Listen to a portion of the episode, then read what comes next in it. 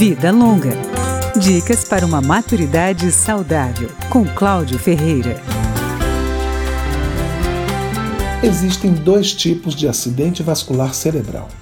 O AVC isquêmico ocorre quando um vaso sanguíneo é obstruído e uma região do cérebro tem uma disfunção chamada isquemia cerebral. No AVC hemorrágico, há um rompimento do vaso, com extravasamento de sangue, que também ocasiona uma disfunção cerebral.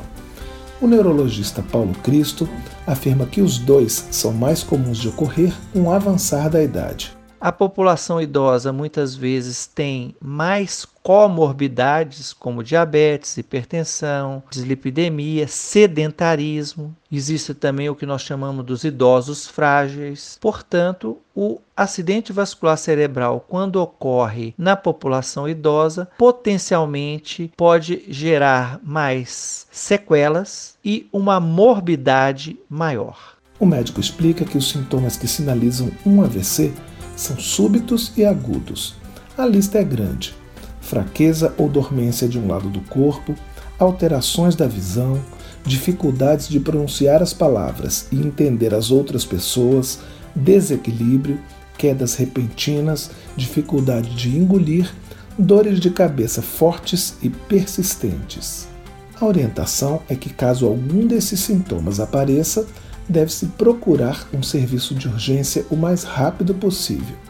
O especialista lembra que uma em cada quatro pessoas pode ter um AVC ao longo da vida.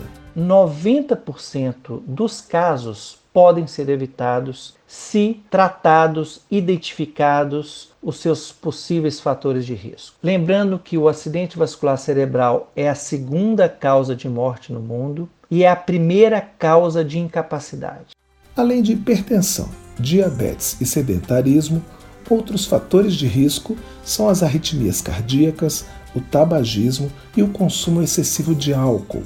As recomendações do neurologista Paulo Cristo para prevenir o AVC incluem uma alimentação saudável, com menos gordura e mais vegetais, e o tratamento adequado de sobrepeso, obesidade e alterações de colesterol e triglicerídeos.